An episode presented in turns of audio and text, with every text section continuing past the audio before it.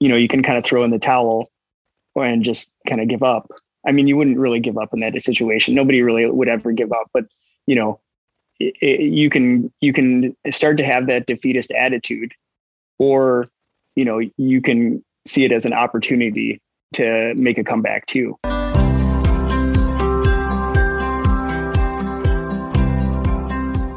Welcome to the Dark Zone, an adventure racing podcast. This is your host, Brian Gatens. For today's episode, we are joined by the members of Team WEDALI, Justin Biz Bakken and Brian Mayer. Their third teammate, Mari Chandler, couldn't join us as she's currently in Spain competing in the World Adventure Racing Championships. This is a fun episode.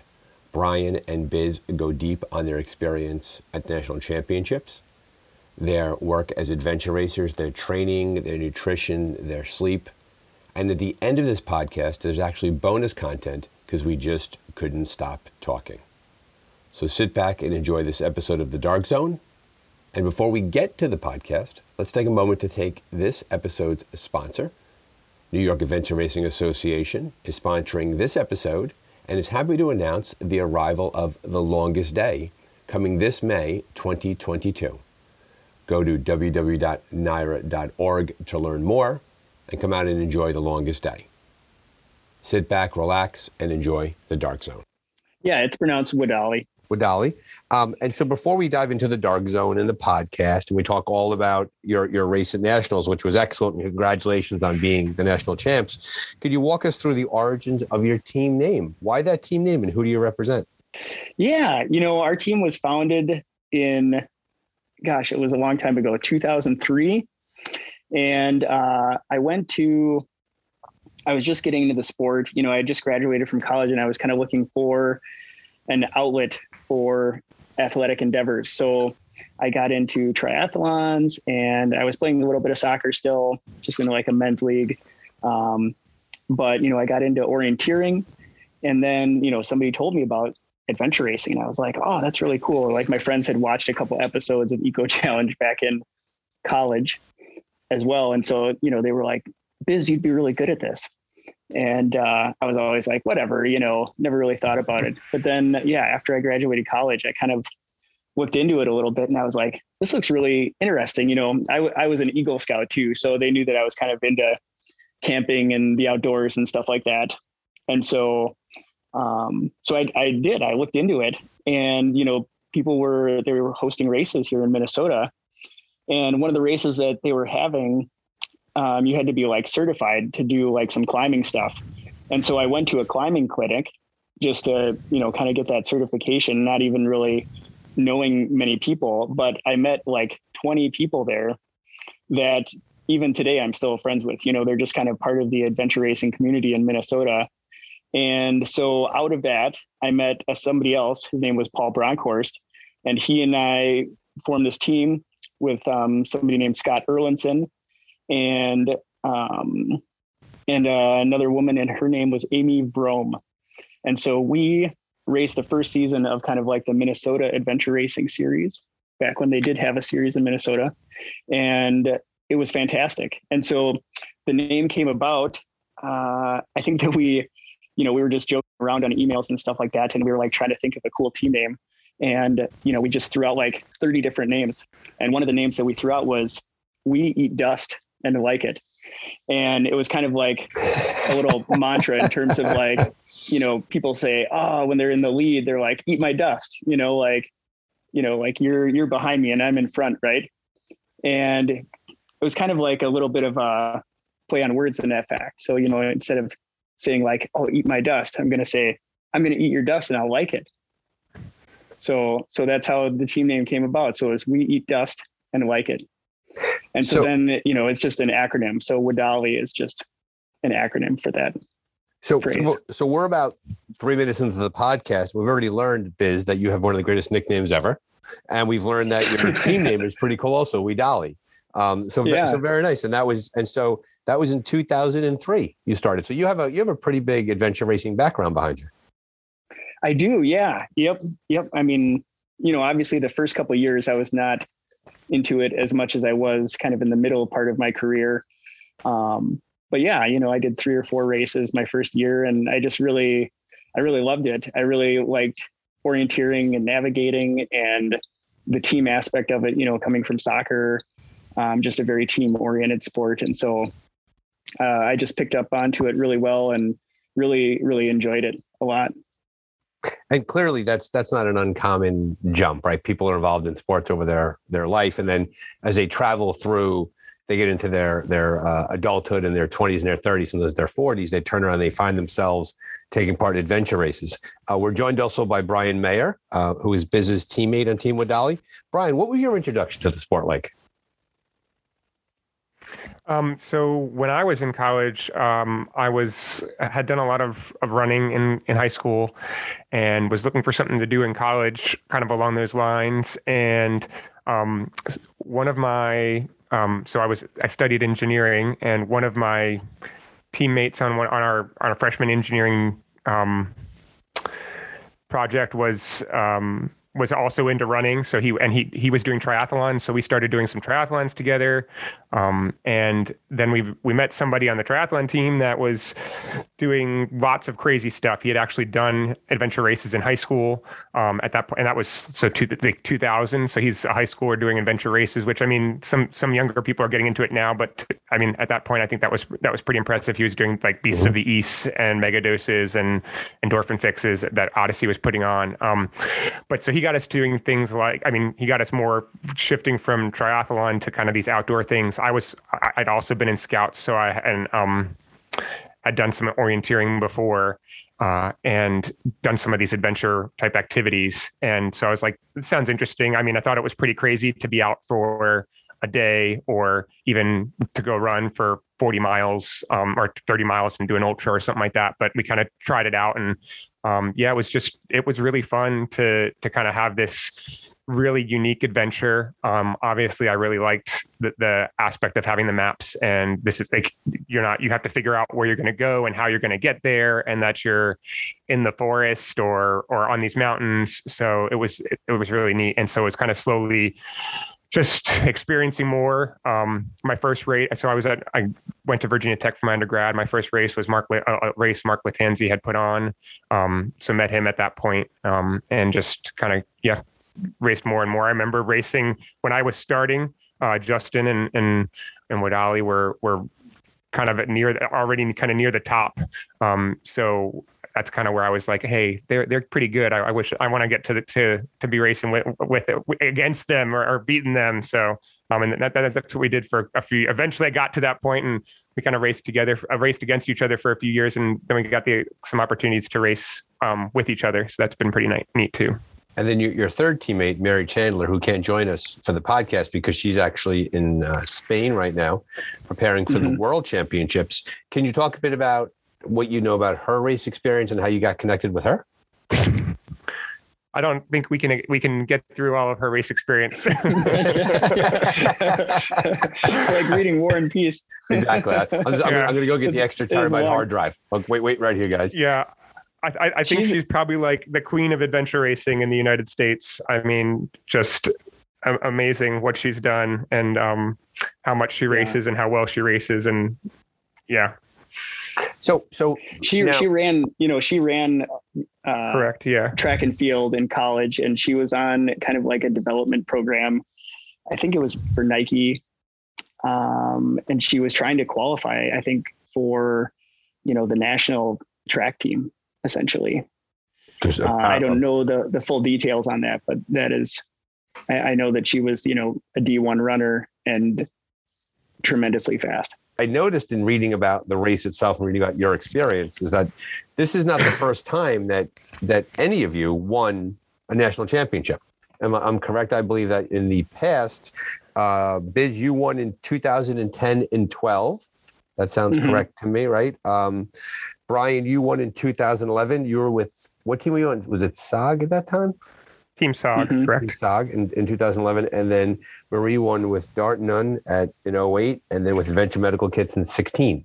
Um, so mm-hmm. clearly, correct. clearly, you're, you're, you brought a ton of race experience to the table, and that that came out in this race. Um, how did the three of you get connected for this race? Have you raced together before, or is this your first time racing as a as a team? This was actually our first time racing as a team, which is kind of funny. But um, I had raced with both Brian and Mari separately, doing different kind of individual events. Mari raced with my team, WEDALI, at it was called like the NARS Championship a couple years back, uh, which was the North American Adventure Racing Championships. Um, and we, we won that race. I don't know, that was like 2014 or something like that. And Mari and I did a couple of Rogaines.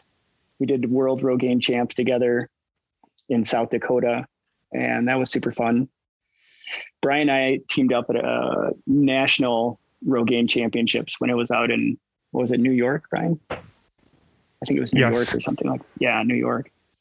And so we we had raced together at that event, and we had thought about doing Rogaine Champs this year, uh, but they had so many issues with it, you know, COVID related, in terms of putting on the event, right? Um, but yeah, so Brian and I raced Rogaine Champs in New York together a couple years ago.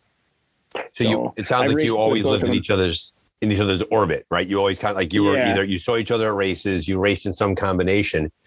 And I think that's an interesting dynamic with adventure racing, how it's not uncommon for really, really fit, strong teammates to kind of ra- race with different people across in different in different races, um, which I think is a unique for a lot of a lot of team, team events. The, the, and I think the person, the personality. I mean, you, you, talk about the physical aspects, but I mean the the mental aspects and being um, very positive, team oriented people because it, it takes those type of people to be able to to race with somebody new and um and be able to to to to effectively race with those people and not not worry and not have to worry about having issues of is this person going to do their work or is this person going to be um, helpful? Things of those on those on that nature.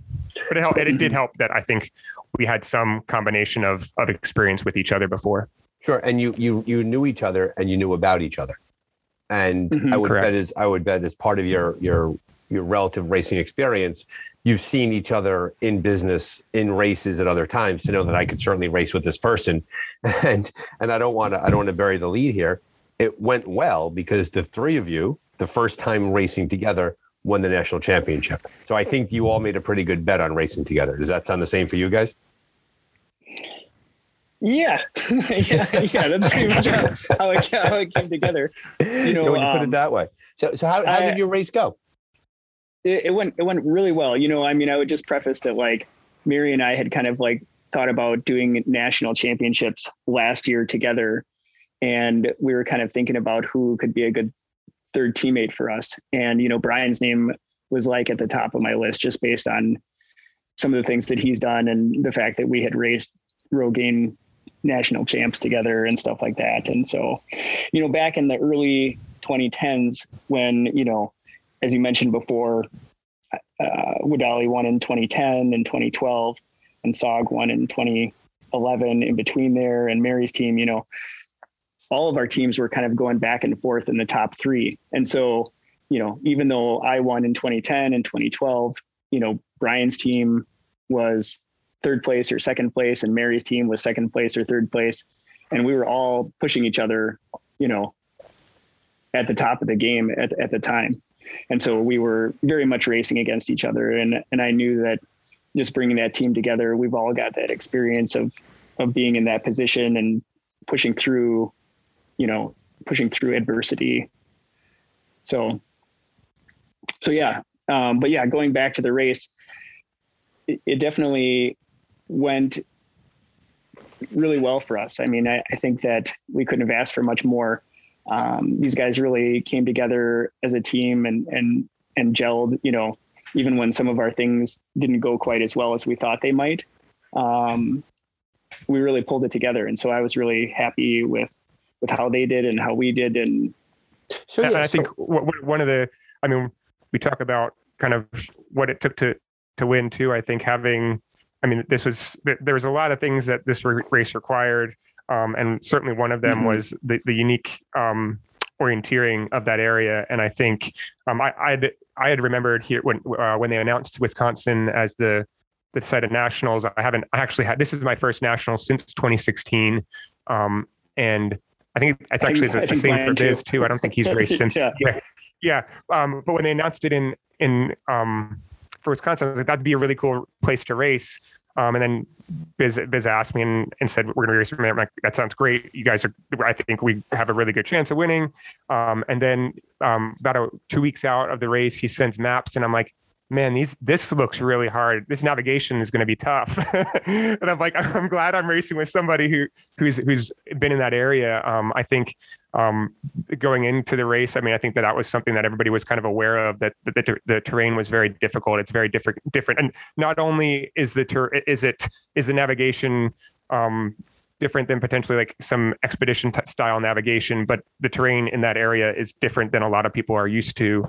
Um, so I, I, know I would have um, struggled myself trying to navigate myself, but um, I think it was it, kind of it was in it was a, a lesson to kind of watch Biz do it um, and and do it so well. Um, i was happy to kind of just be there to contribute and, and help out as I could. Um, but it was certainly an advantage to to kind of know that terrain and be comfortable with that terrain. I think I've seen other people say. I mean, some of the, the best orienteers come out of the Midwest because of the fact of the the, the challenge they face orienteering where they're from. I, I mean, I could certainly you could certainly maybe argue other places like Florida and Texas require pretty pretty intense skills too. But um, yeah, it was let, let it was. Me, uh certainly me something that we a bit about that um, because you're, you're spot on, Brian. Because I've heard that when I spoke to Tim from Rib Mountain Racing. Tim's a Wisconsin native, and he spoke about the navigation too, and he was leading that for his team. And we didn't go too deeply into the navigational challenges during during his his episode. Biz, can you talk a bit about for the listener at home? Who may not have raced in Wisconsin and may not think of Midwestern navigation as particularly difficult in relation to the big mountains out west and the mountains in the east what is it about the Midwestern Wisconsin terrain topography that is challenging for a navigator? Yeah, I mean, the trickiest part is just the fact that the features are so much more subtle. You know, so you've got these contours, and in some of these places out out west or out east, you know, your contours might be 20, 30, 40 feet, something like that. And a lot of the features, you know, you kind of look up through the sky and you can see like the mountain up ahead. And you're like, well, that's where we're going and it doesn't take a lot of you know finesse to get there. It basically takes a lot of fitness right? Or you know there might be only one or two trails up a hill. And it's kind of like well you just pick left or right. And then you know that's how it goes. Whereas in the midwest you know you're constantly choosing micro route choices. Uh, up a trail. Do I t- do I take the trail around that's two times as far as the bushwhack route, three times as far, four times as far. And so you're constantly kind of like calculating these these little micro changes. And then every time that you go off trail, you know, you're kind of taking like little risks with, okay, you know, what what am I going to see on these features? If the contours are only 10 or 20 feet, or you know, uh, in this map, I think you know, in this area they were like 10 feet, and there's so much undulation in those within within a contour line right? So you know you can see the bigger features but there's still ups and downs and pockets and holes in within those 10 foot contours that you you know they're not mapped. And so you really have to kind of have filters on your eyes to kind of like pick out some of the the bigger stuff.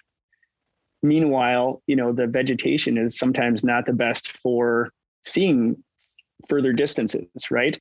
So you might only have uh, 30 or 40 meter vision. And so you really have to be spot on with if you're taking a bearing through a flat area, you got to be spot on with your bearings.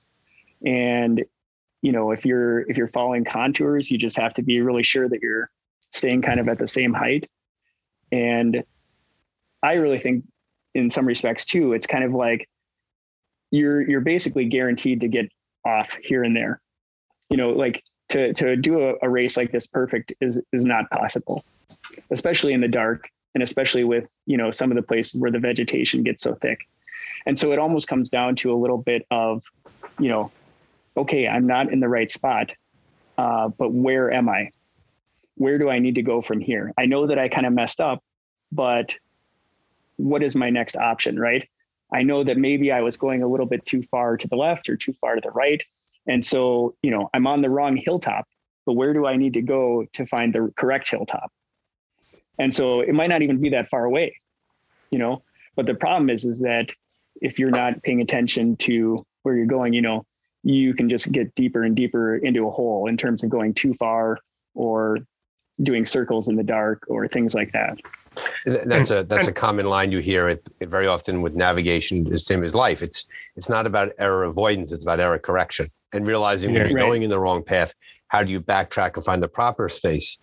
Before we, we talk a bit more about that, with the with the the subtle navigation that's required in the Midwest, do you struggle with the idea of a backstop? Because very often, what we'll have here in the East is we'll, we'll know we're going in the wrong place if we come across a trail or a river or a cliff or face. down or or a downhill. Exactly. Do you find you're, that because you're, you're, going uphill all the way to the point instead gotcha. of up and down, up and down, up and down, up and down.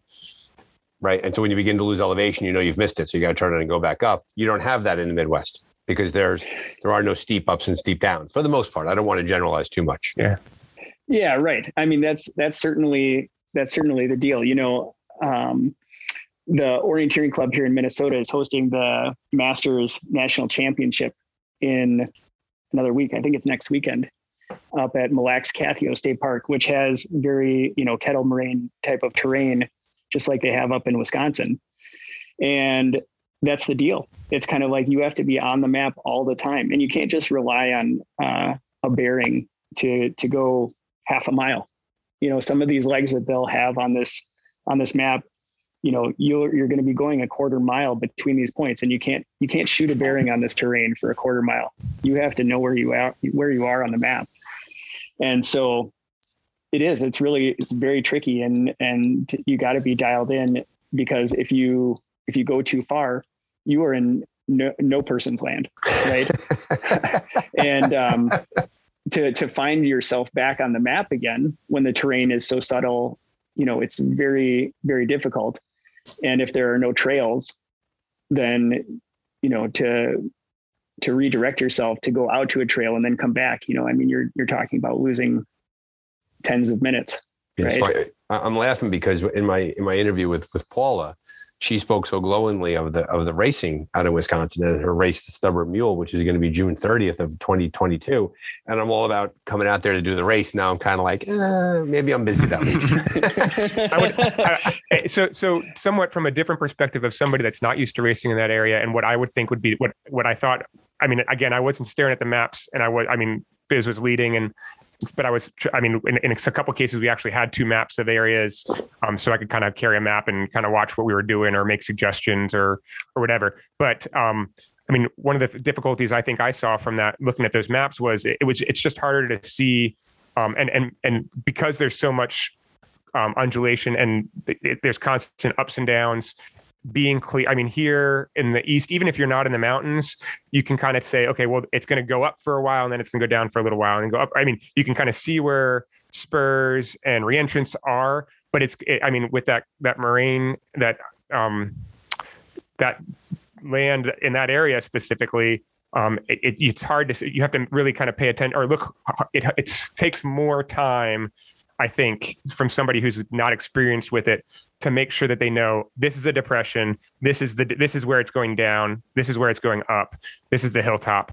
And so it's very easy especially i would imagine when you're getting tired or where you haven't been paying as much attention or where you're thinking about other things to really stay focused on okay this is where the map is because i mean that that's at least the first thing that jumped out to me is i'm envisioning i mean at least when i look at a map i kind of it, it you try and make it pop out at you and say okay well this is where the elevation's up and down um, and it was harder to make that mm-hmm. happen when i looked at the at, um, at a map in that area um, but a part of that is I just I don't have the experience of of navigating in that area. But I'm at but again, Biz has been doing that for so long. It, it's it, it's natural to him, like like it is natural for me in other areas.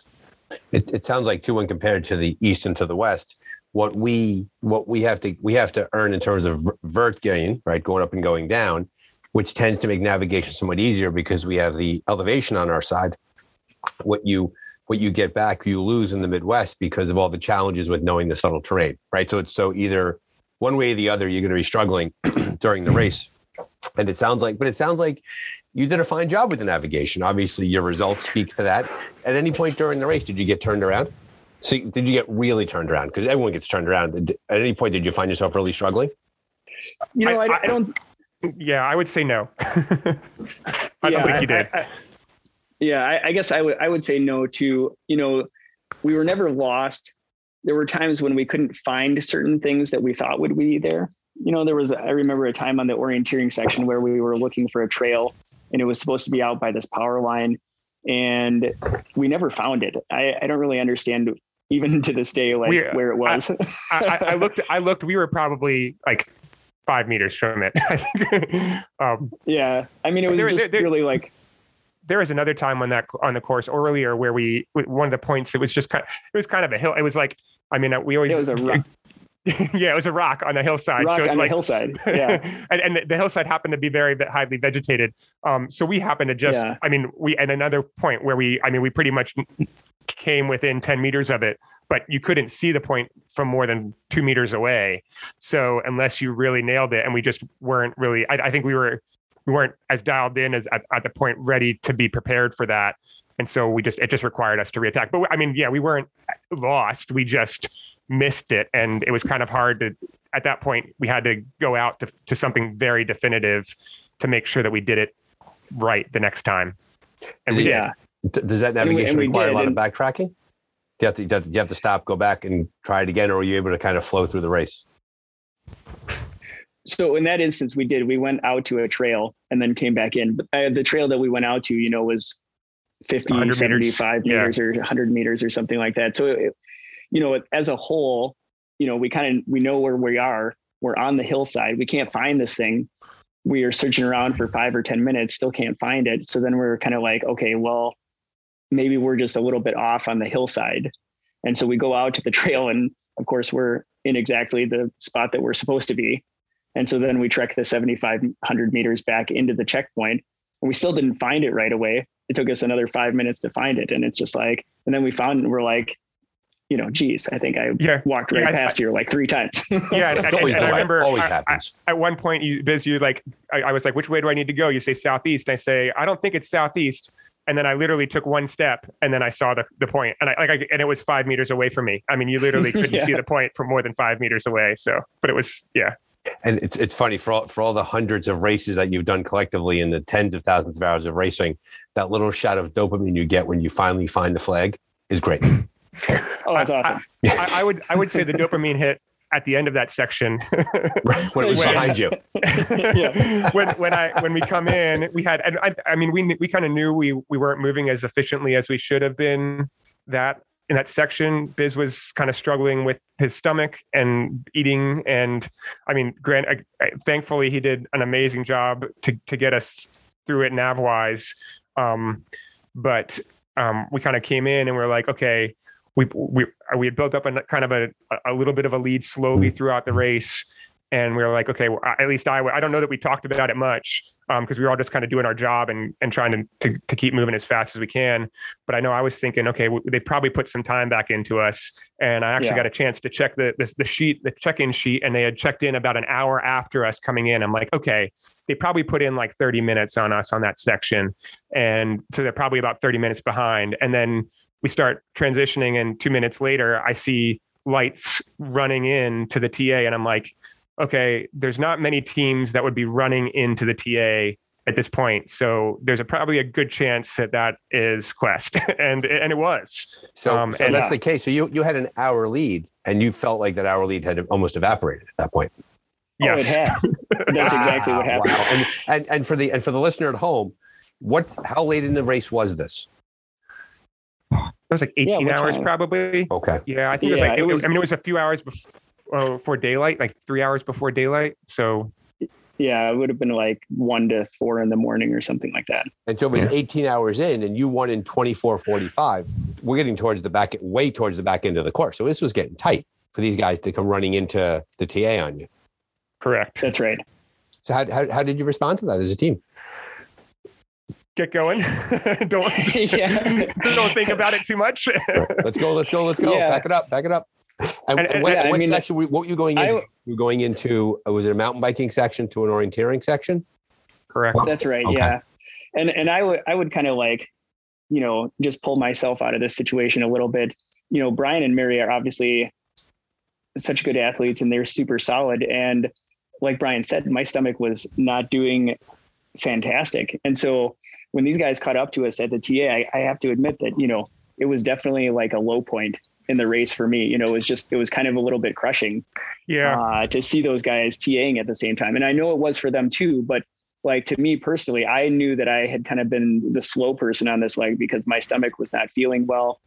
And, you know, I wasn't having like major issues, but I knew that I was not kind of pulling my weight. Right. Gotcha. And I knew that we had not navigated cleanly on that section as, as well as like we could have, you know, I knew that we didn't have any major bobbles, but it just like, you know, like I said, it all added up. Um, it just all added up. Right.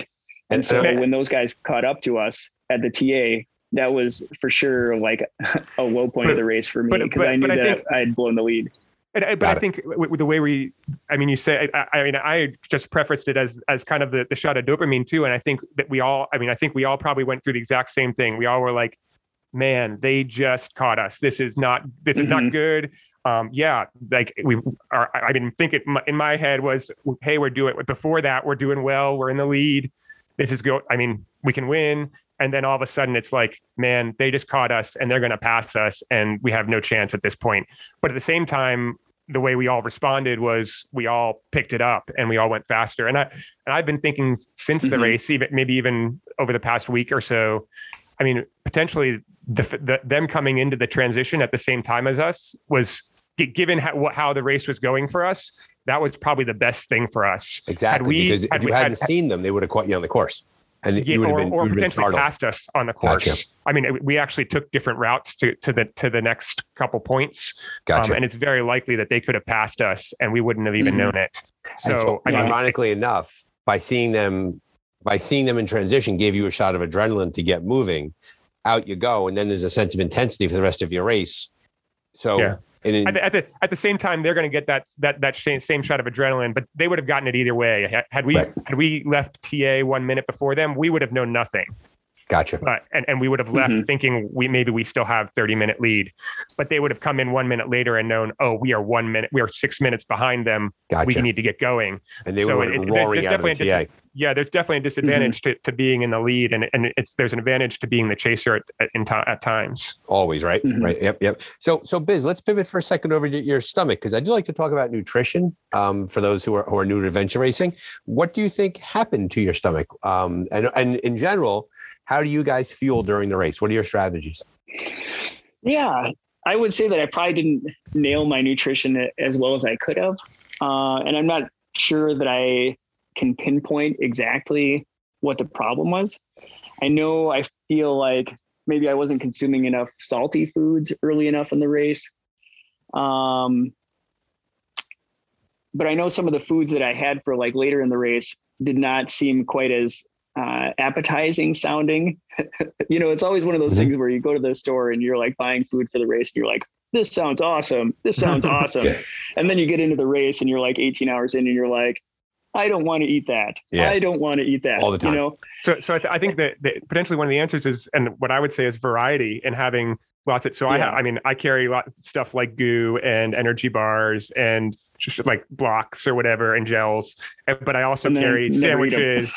yeah, I try. Well, I, I try to eat those early on because usually those are, Yeah. are like the ones. Yeah, you like later on, you're like, oh, I don't want to eat more of that. So you, you kind of get some of those in early, and then then you think Yeah. can transition to things like the more savory and salty, and I mean with a little bit of sweetness in there. But I mean, I think having that variety. I mean, I was even going through it a little bit. I mean, I, I never got uncomfortable, but I was having, I was, I, I was working hard during a lot of the race later in the race to, to, to, to, um, to fuel myself because I, I was having trouble picking something of my food. It's kind of same thing, but I mean, I was able to kind of get, get find something and get something down. I mean, I know, I mean, and and to some extent, I mean, we say you you pack a variety for yourself, but I mean, I at one point I was like, Mari, do you have anything salty? And I mean, she had pretzels, and I was like, that was perfect. And I mean, that was pretty. That was like in the very end of the the last orienteering section, and that kind of got me. I mean, I probably I might have made it otherwise, but I mean, having yeah, just having options because you never know how you're going to feel. And I mean, you even if you've done it before and said this has been good before, I mean, you something else happens or something you're just not feeling different, and and so you you never know what you're gonna gonna want when yeah, you're out I, there. I agree. I, I find that as the as races drag on, my ability to actually go through the act of chewing and eating is challenging. So for me, it's like the stuff in pouches with like almost like a baby food consistency. You know, two, 300 yeah. calories. Like, I'm a huge spring energy guy. I think their fruit oatmeal package is great. It's 300 calories. You put it right down. It's the easiest way to get food in you when you don't want to eat. Because I agree with you. Like, like, would there ever be a point in your life where a Snickers bar would not look appetizing? and it's like oh right. god like i just I, I, just can't put that inside of me so i think you're spot on about that and to your point too biz about your your stomach and your nutrition i've heard very often when i've interviewed racers is that on race a they have a nutrition strategy and it goes fine on race B, which could be a week later, a month later, a year later, same exact strategy, and it doesn't go fine. Like there's a there's a there's a um, something changes in between races. It could be the heat, it could be the cold, it could be the weather, uh, it could be the person's if they're tired, not tired. Sometimes nutrition just kind of falls apart on you, and it's not your fault. It just doesn't work for that race. Yeah, that's that's exactly correct. I mean, I think you named a lot of those factors. You know how hot it is, how cold it is the people that you're racing with, the pace that you're going at. Uh, you know, the angle of the sun is right. the race on a Saturday or a Sunday. Mm-hmm. yep. It's true. Yeah. I mean, how tired are you going into the race? How far are you from the finish? I mean, there's a, there's a million variables. And, and I think as when I talk about adventure racing, I, I, talk about what makes it fascinating to take part in, to talk about, and to almost study and to almost learn about, is that there's so many factors that go into a race. I get like the, the math formula is incredible. This plus this plus this plus this plus this equals this, and mm-hmm. the, the gift of adventure racing is it's different every single time. Even if it's the same race course, same area, same park, a factor changes. A different teammate, a different weather pattern. Maybe maybe instead of adventure racing, it should be called adaptive racing. Exactly. Right. because we, that's what we do. We, we, we have to adapt to these things. You're, you're spot on about that. Um, clearly you're, you're a fast team. Can you talk a bit about your, your fitness training, your protocols, what, how you train, how you don't train? I like when you guys laugh about that, like training. That's so, for other so, people. So, so Mari, Mari, like we said, just races. And so she's, right. she's got that fitness down. right. If, if you, if you race all the time, you race all the time. Exactly. Yeah and yeah, that that was one of my concerns coming in is I haven't. Um, I mean, like I said, I was 2016 was kind of the last time I've really been regularly racing, and I just don't have a lot of races. Um, I think even and kind of be, coming in again, worry. I, again, I'm I haven't been racing, so I don't know where my fitness is exactly, as well as and then seeing. I mean, Mari and Biz have been racing quite a bit this year, and I mean, I, I've been I had been training more than, or I'd been kind of trying to increased my training since what since what it's been so a couple years ago. Um, but I kind of was like, I still haven't been racing. I haven't put 20 hours in my legs very much. Um, so I wasn't sure mm-hmm. where I was going to be. Um, but yeah, I think I, I mean, I, I that that was the way I used to ra- uh, train is is really just go out and do what I wanted for the most part. Um, and as long as I was doing a race a month, that was pretty much could, could keep me at the at the level. Um, the fact that I haven't been racing as much, I've had to kind of be a little bit more um, uh, picky about what I've been doing and making sure that I'm I'm being smart about the way I'm racing. But I, I think optimally, you you just if you if you've got the time, I mean, optimally you race as as, as all the time, um, but not every not that's not always an option. So, got it, whether got it be it. time or money or possible races to do, so yeah, your your experience reminds me of the line when it comes to, to bicycle racers when they get back into racing. A common refrain is the miles never leave your legs, and even if you've been off the bike for a while, you gain that fitness back relatively quickly because you have a lot of base already inside of you. And it sounds like that might have been your experience. Uh, yeah, but I feel like a couple years, it, it starts going after a couple years, and as you get older. gotcha. Oh yeah, age. So, age, age, I, is, age is the real opponent. yeah, Brian says that. Dude, how old are you, Brian? Like thirty-seven or something? Yeah, I still oh, notice it. So old. I feel. I feel. Yeah. So, I, yeah. I. It was easier yeah. a couple years ago. Yeah, but yeah, yeah. I know. I, mean, I know. Hang in, hang in there, kid. exactly. Yeah. Wait, till, turn fifty and get back to me. yeah. I think. I think one of I the like things. That, yeah, one of the things that you know, Brian didn't really mention this directly, or uh, you know, Brian and I are both have young kids now, right? So uh, I have a seven year old girl named Bonnie and a five year old, or she, she just turned eight, sorry, eight year old girl named Bonnie and a five year old named Carver. And I have a and, six, and I have a. I'm one year behind. I have six and four, and the six is about to turn seven in a week. Oh, that's so wonderful. Congratulations, congratulations to the two of you. That's wonderful. Yeah, it is. It is fantastic. They're awesome 95 percent of the time. and uh, you know, but yeah, it's it's you know the training regimen. We're we're not professional athletes. You know, we both have day jobs, right? And between day job and kid job, or just family in general, you know, racing and training is, is kind of a, a, little bit on the back burner, certainly more than it used to be. You know, back when we were racing in the early 2010s, um, you know, when our team won nationals in 2010 and 2012, it was one of those things where every weekend, my wife Molly and I would go out and we would just, you know, we'd bike to an orienteering meet and do the orienteering meet and then bike back home again. And that was just like mm-hmm. a fun activity. But we would be out for, you know, seven, eight hours for the day. And that was awesome. That's kind of what we like to do. Or we'd go go paddle somewhere and just be out all day, you know? And you kind of don't have that luxury anymore. You know, I mean, this past weekend, geez, I helped put on a corn maze for our orienteering club. So that involves like not really much running. It's just like putting on the event. And then it's like kid kid soccer game and kid swimming lessons. And Bonnie has a softball tournament. She had like four games. So basically like zero training, you know? Um, so anyway, you know, it's just like I'm sure a lot of the other listeners could probably like relate to that who have kids. You know, it's like hard to put that time in. Mm-hmm. But you know, that being said, I, I do think that that statement that you made about you know your legs uh, and just being an experienced biker having biking legs, I do I do think it is somewhat true, and I think it's true. You know, certainly for your fitness, but I think even more so, it's true for just kind of like your your mental fitness and, you know, that's something that I know that Brian still has, whether he wants to admit it or, you know, mm-hmm. his legs are not in shape or whatever. But like, you know, Brian knows what it takes to win a race like this. And Mari obviously does.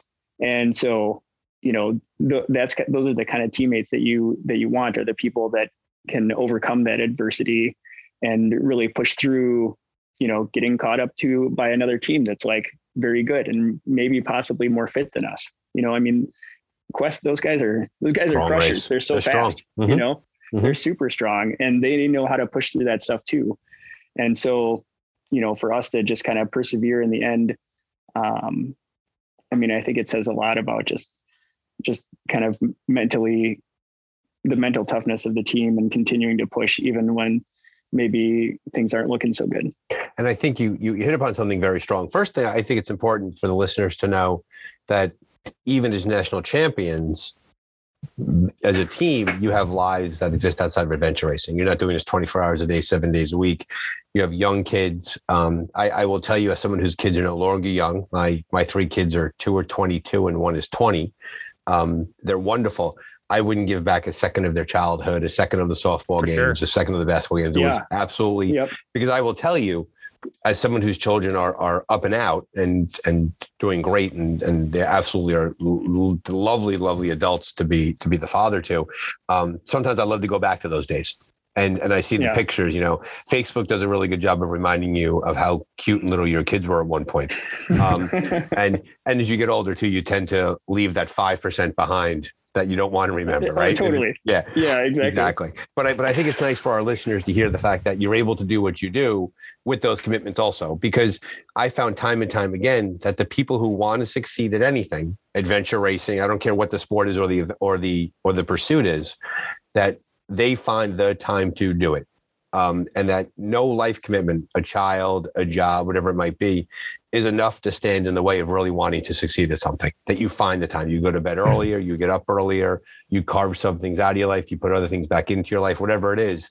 Um, and I love the fact that the, the two of you, with the, your children between you, the four kids between the two of you, are able to go and perform at such a high level. So, so thank you for sharing that for the purpose of our listeners. And and I, something something else, and I mean, I mean, almost not to to belabor or to to belittle it, but I mean, so what I've I, my training since nationals has really been nothing, and it's it's pretty much been I've been going on bike rides with my kids, and I mean, that's one that's that's an opportunity for, for me to kind of take a, a break physically and mentally from potentially putting in harder efforts.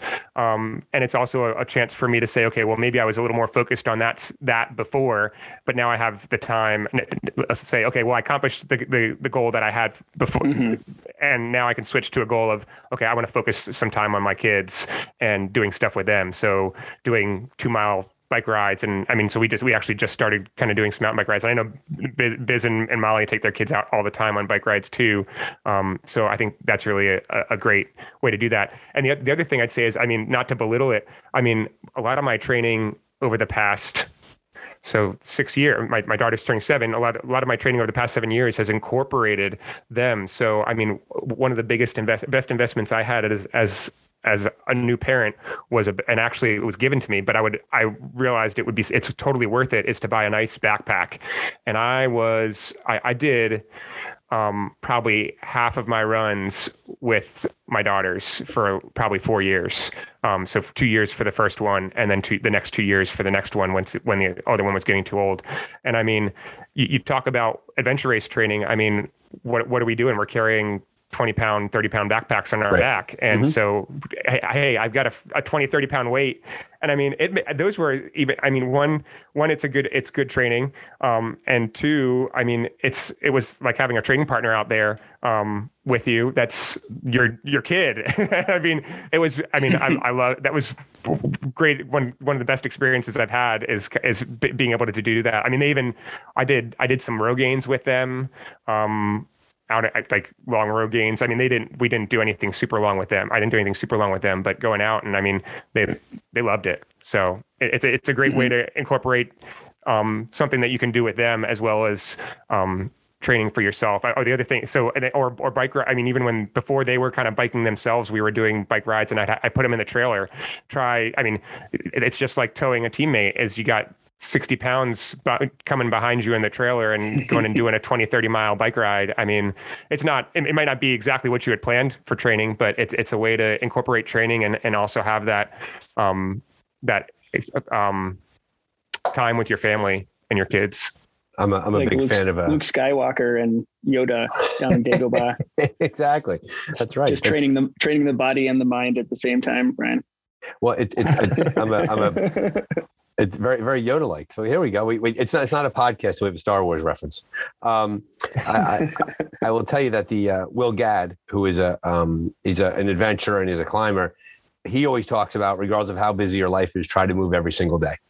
And there's some days where you move more, and some days where you move less. But as long as you try to keep yourself active and going, that's one way to stave off any sort of fitness loss. Um, did the two of you find a bit of a post-race uh, blase after winning nationals? Did you just struggle getting back into the regular swing of things? I don't think so.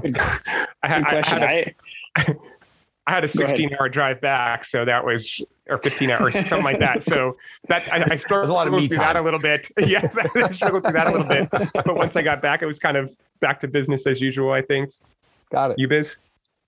Yeah, I did. I did not have any blahs. It, it was definitely one of those things where I jumped right back into work and family life as well, and so I, I don't feel like I have time for blahs, but yeah, right, exactly. Um, it, it definitely, you know, it, it was like such an awesome deal, and I was really happy that that it, you know, it, it worked out the way it did, and it all came together.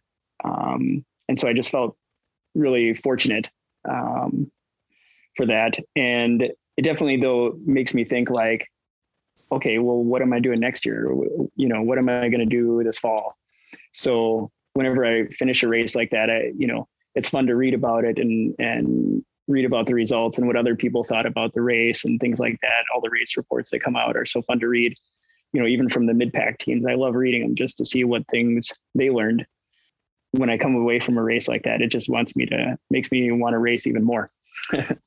it's true though. And there's also, there, there's the shared experience that goes along with that, that we're all in this together. And by talking about it, reading about it across the wide spectrum of racers, it really adds to your own experience because you compare their experience to your experience.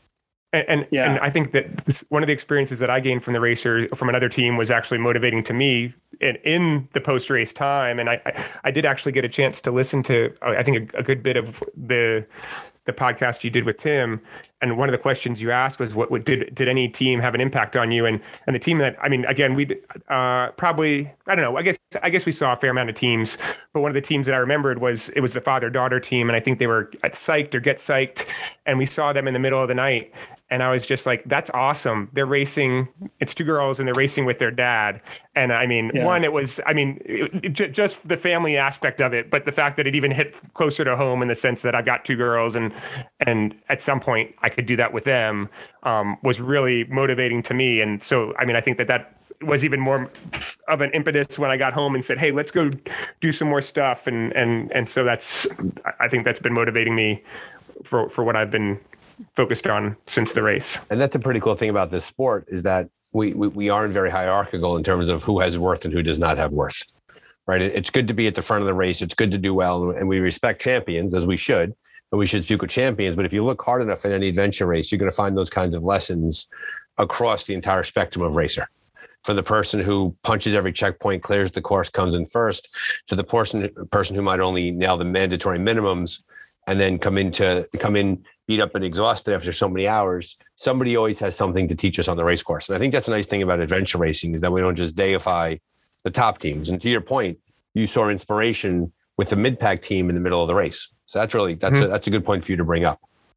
For sure, yeah, I, I would totally concur with that. I mean, in a lot of respects, you know, they they talk about getting your money's worth, and and I feel like a lot of the mid pack teams are pushing it just as hard as we are. You know, I mean, we might be going faster than some of them, but you know, there's so many so many racers out there that and they're all pushing their limits. And that's kind of like I get a lot of um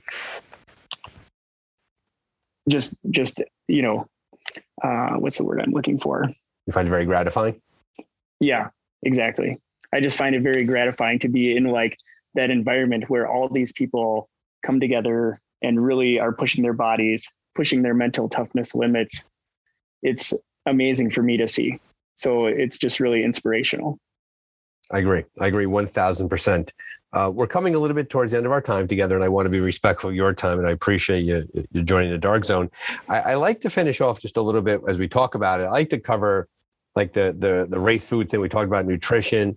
We have a lot of good advice here for a new racer clearly um, you both have done uh, hundreds of races i'm going to say um, and that's and mm, maybe not be, quite 100 probably. I, I, would say i'm probably under 100 but you've done but, but you've done but uh, uh to your point right yeah to, yeah. and to your point brian you you won nationals back in 2011 and you were racing for a long long time and this, this does not have to be a nationals related question, but I always like to give our, our audience a sense of the scope of adventure racing and the different races that were done. And I like to ask our guests, what is the, the race that you, you remember the most you'd like to return back to? What race did you do that just completely just you loved and you just would, would love to recreate that experience in that place? That's such an interesting question. I mean, you think about, uh, recreating like the good times in certain races that sounds pretty awesome but that that same race could maybe have some not so good times. Um, i think what do you think? I think to me you know one of the races that i really think about in terms of my adventure racing career um, you know i mean the the nationals races that we did i mean even the, some of the ones that we got second place at or third place at were very memorable and pretty awesome. Um, I raced uh, Primal Quest in what was it, 2009, I think, in South Dakota, and you know that was something for me that I think was a little bit of a a little bit of a you know a high point. The team that we brought together for WEDALI was with um, Jason and Andrea Nielsen and Scott Erlandson, and the four of us had you know at the time were just really into adventure racing and we trained so hard for it. And, you know, the race is pretty big and drew a lot of international teams. And we ended up coming up in, in fifth place and passed a lot of teams on the last day of the race. Uh, you know, when they were kind of withering and, and we were, had, had strategically kind of rested a little bit more maybe than some others had. And for us to come away with a fifth place finish was pretty huge for us. And you know the the magnitude of a race like that like primal quest you know it took us seven days or something like that to finish it Um, it was just such a such a huge, um, momentous event. I think for all four of us, and so I go back to that race a lot, just in terms of how long it was and how challenging it was. Um, it really, I, I don't think I've ever done a race that long since then. You know, I've done a couple of other expedition races, but that one was by far the longest. Seven days is a long toughest. time to be out there. That's it a long. That's, that's a long time. Yeah. Very nice, Brian. How about you? Um. So I, I think, I mean, something came to my head right away, but I think thinking about it more purpose or more thoughtfully, I mean, I think we get something different out of every race. And so, okay, well, what was I? I mean, I, I think there's lots of different things that I got out of lots of different races. And so I can think back to mm-hmm. like my first multi day race. I was like, man, this is, I mean, I'd done several one day races at that point, but I was like, I don't know what that, I mean, how is this going to, and it was like, I, I think I went from like 24 hours to like four days. And i was like okay how am i going to am I there's no way i'm going to handle this. And i mean so learning kind of those learning experiences of okay well this is what i'm going to get from this race and this is what i'm going to get from this race. Um, but I, I mean I, I think at least the first thing that came to my mind was was when we had won back in 2011 and i think just mm-hmm. I, it was a time for me where i kind of was slowly getting better and and where i mean I, I, was focused on what i was wanting to do and i wanted to to do well and and the team that we had kind of put together um, and we just had a really good race. The the course was difficult. The team that it was a really close race. Um, I think we went into like it ended with an orienteering course, and so it was our team, Team WEDALI and Team Techno at the time, and we went into the last like six hour ish uh, uh, Rogaine orienteering section within like 20 minutes of each other, and we finished it within 20 minutes of each other. Wow. Um, yeah. It was just wow. really, it, I mean, it, so it was, it was a, I think it was a well put together race and things went really well for us. So I think from that point, it's a pretty memorable, that, that was kind of one memory for me. And it, I mean, at the, at the time, that was what I was looking to get out of that race. I'd been wanting to, to, to continue to, to find ways to improve, to work, to uh, both myself and kind of the team we were putting together and, and things kind of finally fit together at that point. But I mean, like I said, like I said, I had points leading up to that that were okay. Well, this is my my uh, goal for this, and this is my goal for this. So I, I mean, I think um, there are certain times that I was getting getting having key accomplishments at different mm-hmm. times. Mm-hmm. Um, they just might not be as as dis- distinctive or might might not be um, something that you you quite look back to as this was a major piece, but it, it really was. I mean, ha- having that experience, and um, I mean, I think no t- no team kind of comes and and their their first year, first or second year comes and does really well, um, whether they're fast or not. Um, it really takes time and experience to kind of learn how to to deal with with adversity, how to what things you might encounter, how to to work as a team. So it re- really have to kind of put all of that stuff together to to have a full a full plate of experience. And that's the most common uh, uh, advice when I when I speak to people who are newer to the sport, and I say it often during this podcast: is that every one of us has had a steep learning curve along the way, and nobody throws a perfect race, and nobody is is spot from the beginning, and we grow in capacity over time, and everybody. The, the adventure racers that end up enjoying the sport and succeeding are the adventure racers that realize that growth does not equal um, failure and then everybody has to find something better to, to, to, grow into during the course of their career. And the people who don't want to grow are the people who just don't survive. They, they just can't they can't put their ego to the side and realize that they have to get better at something. And, and i and i picked that up in both of your comments about your races is both of the races that you harkened back to were races that you grew into that you build the skill set leading into the race and it, it kind of clicked at the race at that time. Mm-hmm. Hmm and, and and to your point, I mean, we came we came out of that rate. You'd think, oh, well, this is a we we we won. That must be. I mean, how could we? Or we might be happy with what we did, but I mean, coming out of the race, I think we identify. I mean, I I kind of sent an email out and said, hey, these are the things that I think w- where we maybe could have could have improved, or something that we maybe should think about, or could have could have done differently. Um, so even even coming in with with the, the the win at the national championship, I mean, there's going to be things that we need to go to improve, and we're going to learn about. I mean, it's I guess you could even say that it, that's almost par for the course, considering the fact it was the first time we'd raced together as as the, th- the three of us. But even even so. So let me ask you the final question. Um, Garrison has announced that the uh, Nationals next year will be out west. The time of the year has not been declared, and credit to USARA that they have a backup plan because of the fires out west and all of that. Is there talk between the three of you to recreate this team dynamic to defend your championship for next year, or will time tell if the three of you can get out there to race together? I hope Good so. question. Yeah. I sure hope so. I mean, you know, I, I think that would be certainly ideal. Mari's not here, and who knows if she wants to race with us. I'll have her on next week. So tell me the truth. yeah, yeah, exactly. She'll be like, I yeah, mean, that- those know- guys were great. Here's the real story, Gatens. Right? And she'll lay it out. Those They guys were jerks. anchors. I carried them the entire time. yeah. No, this is this has been. I, I want to thank the two of you for for joining the Dark Zone. I want to be respectful of your time and your family time and little people at home. Um, so thank you very very much for giving your time. Congratulations on your national championship. Um, it's great for the sport. It's great coming back into this after COVID and having such a wonderful experience for everybody. Um, so thank you for being here and have a good evening. Yeah. Thanks so much, Brian. Thank Appreciate you. the opportunity. Okay, Dark Zone podcast listeners, this is the point in the pod where the show ends. But Team WEDALI just kept on talking about their experience, and I just had to keep it. So consider all this to be bonus content. Enjoy and keep on listening. I mean, you just you crushed it, and it came across during the interview how how well you guys did with the navigation and with the nutrition, and you know keeping together as a team and not getting rattled when when Quest came roaring down your throats. I heard that was a that was a really intense moment in the race for you.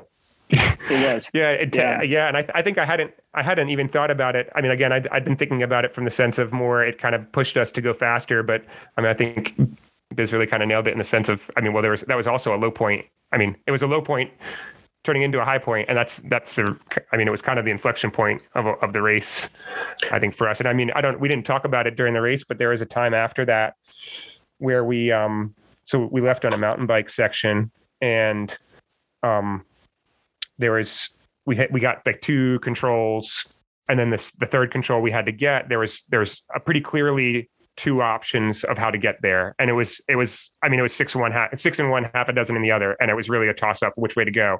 We chose one way and um, quest chose the other way and we we were probably we, we estimated we were like two to five minutes ahead of them at that point. Um, and it, it could unless they were closing closing the gap um, which we didn't know. But um, we went to the point and we went, we were looking for this point along the trail. It was just kind of off this trail, but it was a fairly linear trail going along a ridge. And there were some turns on the trail that kind of led us to figure out where we should be, but there wasn't a lot of terrain to to tell us where we needed to get it. And we we tried to measure it from the trail, but we kind of I think we we started our distance measurement a little too late. So Mari wasn't quite wasn't exactly positive that we were in the right spot. She was the one measuring on Mhm. the bike, and um, so we weren't exactly positive we were in the right spot, and we couldn't quite see the terrain that we were looking for. So we kind of kept going, and then eventually Quest comes by us the other direction, and I mean, we at that point we didn't know if we had gotten to the point yet or not. So, I mean, tons of things. One that we're getting past potentially. Mhm. Um, they found the point already, and they're go they're leaving already now. We have we still haven't found the point, or maybe they haven't found the point. We don't know. Um, and Mhm. so it turned we we ended we went like another 100 200 meters and then did, and realized we had gone too far and Yep. pretty much where we had started looking was about right so we went back and then found it um in, incidentally um we we realized well it hasn't been that long and quest isn't here so chances are they went it, it seems like they would have gone they must have gone right by it too um so our hope was our hope and and no knowledge was that they had gone by it and needed to turn back to get it because otherwise we would be behind them. Um, Right. And so we started, we we got quickly went back to our bikes so that we, because I mean, when you drop your bikes, it's like, oh, here's the point. Here's the cut. Stop here. um, if you leave your bikes there, they, they know where to stop on the trail. So we were like, quick, get on our bikes and get out of here so that they don't know where the point is if they haven't found it yet. And then we start leaving and, and we go, we go about 200 meters down the trail and you figure, okay, well, if they passed it, they probably didn't pass it very far. So we go 200 meters down the trail. We still don't see them 300 meters down the trail, still don't see them 400, 500, 600, and we still don't see them. So now I'm wondering, man, I just, I just got excited because I thought we maybe got, are still in the lead, but now maybe they did find the point really fast and they're way ahead of us again. and um, so it was it was a pretty up and I mean we had a, a pretty up and down moment after that point. And this is late in the race. The, I mean, you guys got to be beat, you're pretty beaten up, and it's late, and Biz, your stomach was upside down, and you're tired, and it's just that would have to be that had to be a pretty wild feeling. And you know, and we didn't talk a ton about it, and and and uh, maybe I'll I'll bring this into the podcast. Before you made the line that says the reason why I think Biz, I think you said it or I apologize, it was you, Brian, that said it. The reason why you wanted to race with your, your two teammates here is that they they they knew what it take. They they knows what it takes was a line that you used, and the idea that like of the mental strength that they showed during the course of the race. And obviously, moments like that, the mental strength was incredible because you didn't fold. Yeah, I mean that's that's exactly right. You know, it's kind of one of those things where, um, you know, you can kind of throw in the towel and just kind of give up. I mean, you wouldn't really give up in that situation. Nobody really would ever give up, but you know, it, it, you can you can start to have that defeatist attitude, or you know, you can see it as an opportunity to make a comeback too, even when you're down. You know, I, I think that's that's kind of like the the ticket is that even when you get past, even when you're down, you have to think of it as an opportunity to come back. And you know, anything because as as nobody, it's not new. Anything can happen in adventure racing. Everybody knows it. right. Yeah. They, they, they, could they could blow a spoke on them. Their, their, their bike could fall apart on them. They could. Yeah. They could completely have a, a, total meltdown when it comes to some sort of navigation. Like a million things could happen. So you never, never stop racing, right? That's the that's the big message, right? Never, right. it's never over until uh, not Yogi Berra. It ain't over until it's over. But like coming across the finish line is when it's truly over. And until that point, you never quite know who's going to be where. Yeah, and, and to the yeah, same extent exactly when you're in the lead, and I mean that it was a case. Yeah, when you're in the lead, you are you you might be getting close to the finish line, but you really can't give up because you, anything can happen to you, and you've got to right. you've got to keep racing and saying, yeah. So I mean, you, we, did, we got to the last the last um the bike le- last bike leg, and we um we had a pretty good feeling that we were going into that bike leg in the lead, and it was only a like a 20 minute 30 minute ride to the finish but i mean doesn't mean that we were i mean we were i think in better spirits than we had been at other times during the race but we were still pushing it and saying we need to get to the race and finish this off because it's not finished until it's finished. Right right. Mm-hmm. did you um i didn't i didn't watch the trackers. The, the, the nationals was the first two days of my school year so there was no way i was i didn't pay any attention to the race. Um, yeah. um did you did you lead from from get uh, it took us uh, so actually right at the start, um, we chose to get on our bikes, and ironically or coincidentally, um, Quest and Rib yeah, chose to do this really the, the, same leg first as us. You, uh, the yeah. three of you, the three of you did the race in the same order, I believe. Uh, Rib did something different. I, they did okay. like yeah. the bike or the paddle or something different. Okay. Okay.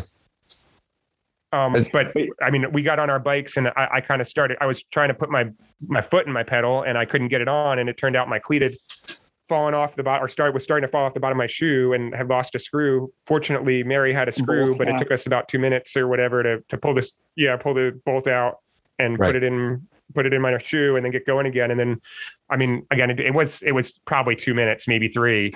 Um, but we were pushing like back 15. hard to get moving again on that leg. And we knew Quest. It, amazing. Yeah. Yeah. It's it's amazing yeah, how know, the that. Go, go ahead, Biz. I was, you know, I was just going to say, you know, uh, we were kind of texting back and forth after the race, and you know, I sent I sent these guys a text, and it, was a bunch of emojis. Mari, Mari, uh, I love to send Mari emoji texts because she sort of anyway, it's a kind of a joke, but um, it was basically a series of me like being shocked and then like getting sick and puking emojis, and then and then, and then like you know being happy again because like Mari pulls a cleat bolt out of her bike bag. You know what a clutch moment! It's it's literally the first or second, the first minute of the race, and we're in the front parking lot of the hotel, and Brian's cleat has come off because one of the bolts is gone, and Mari pulls out a spare bolt out of you know like how many teams yeah. have people that carry a spare bolt? I I'd, I'd still I, be there. I, have never done it. I yeah. would still be you know. Um, and I, so I will. We I will spending, from now on. I'll tell you that exactly. Exactly. And it's amazing um, too how, Mari, how, Mari's so experienced that she does that. She right. just has, you know, she probably, you know, if you needed like, you know, some Anything, random right. equipment item, you know, like Brian carries a derailleur hanger, right? Right. And I generally don't, but maybe I should start because Mari pulled one out and it's, you know, who knows how long it would have taken us to get a cleat bolt. Or do you try to do the rest of the race, like the entire race without a cleat bolt in? I mean, it's like basically for a race like this with all the technical mountain biking, it would have been so challenging. I mean, And I don't what- know what and Brian would have amazing done. that, that that that's the moment in which the piece of gear fails. Yeah, exactly. Hmm. It's Weird just stuff. incredible that one minute into the race, that's the first thing that happened. Yeah. And I'm- we're just Well, like, the, the problem is that, that, that's not a, that doesn't attest good to me because I should have been the one that was checking my shoes and making sure Right. that my cleat bolt was it, not loose. so Good job, right? So, you know, I didn't ask about sleep because it was only a 30 hour race. You guys went straight through, right? There was no need to talk about sleep during the podcast. You didn't need a nap, did you? No, no, no. no, not at all. Right now, you went wire to wire. You had to, right? There was no sleep Yeah, you, you got to. There, there's no way anybody wins a race like this No. and takes like a nap. sleep strategy for Primal Quest biz. I think we kind of did the, you know, we skipped r- sleep the first night, Mhm. and then we tried to get, you know, three hours of sleep every night after that. Um, but you know, it's like sometimes you sleep and you're not like in a convenient location, or you're like on a paddle, and you're like, oh, if I stop to sleep, I'm gonna, I'm gonna die No worries. because you know you're on this paddle and it's 40 degrees and you're on this creek Mhm. and you're completely wet, Mhm. and you know if you stop, you could die. Yeah, we, we had You that. know, and so- oh my God, Scotland day five. We couldn't stay awake in the boats. We just couldn't. Oh my God, we were so tired. Yeah, and so was it was it cold though? I mean, did, what did Mhm. you do?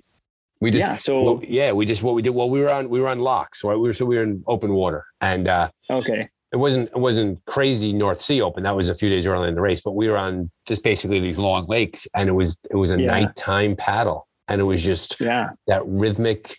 At one point, uh, we we had tied the boats together, and um, and it was Shari, then Jim, then me, than Pete, or Pete, than me. And at one point, Shari looks back, and the three of us are asleep. Like we just couldn't we physically couldn't. And you do the whole like I'll paddle with my eyes shut, right? You'll Yeah. do that, and then you'll wake up all of a sudden you realize you're paddling towards a wall. I mean, it was just it, that was Yeah. that was exhaustion like I've never known. It was absolutely Yeah. it was off the charts. Um, but but but but you laugh though because you get off the water, you get on your bikes, and you all of a sudden you ride your bike for eight more hours, and you're fine. It's weird. It's funny how that goes. yeah, yeah, But the Yeah. paddling is just torture. Oh my god, for sleep. it is. Yeah, when you're so tired, it's like game over. Yeah, yeah. You just I, I don't know how the pro teams do it. You know that it's totally one thing that I I think about whenever I watch these multi-day races. Hmm. I I just don't understand. You know, I I feel like oh I'm a good adventure racer, but then it's like you watch these pro teams, Right. You know, at, at Primal Quest or or Eco Challenge or whatever, and I just I have no idea how they're staying awake on a paddle day four. They've Right. had four hours of sleep or whatever, right. and I'm like, how do you how do you even do that? I don't even get it.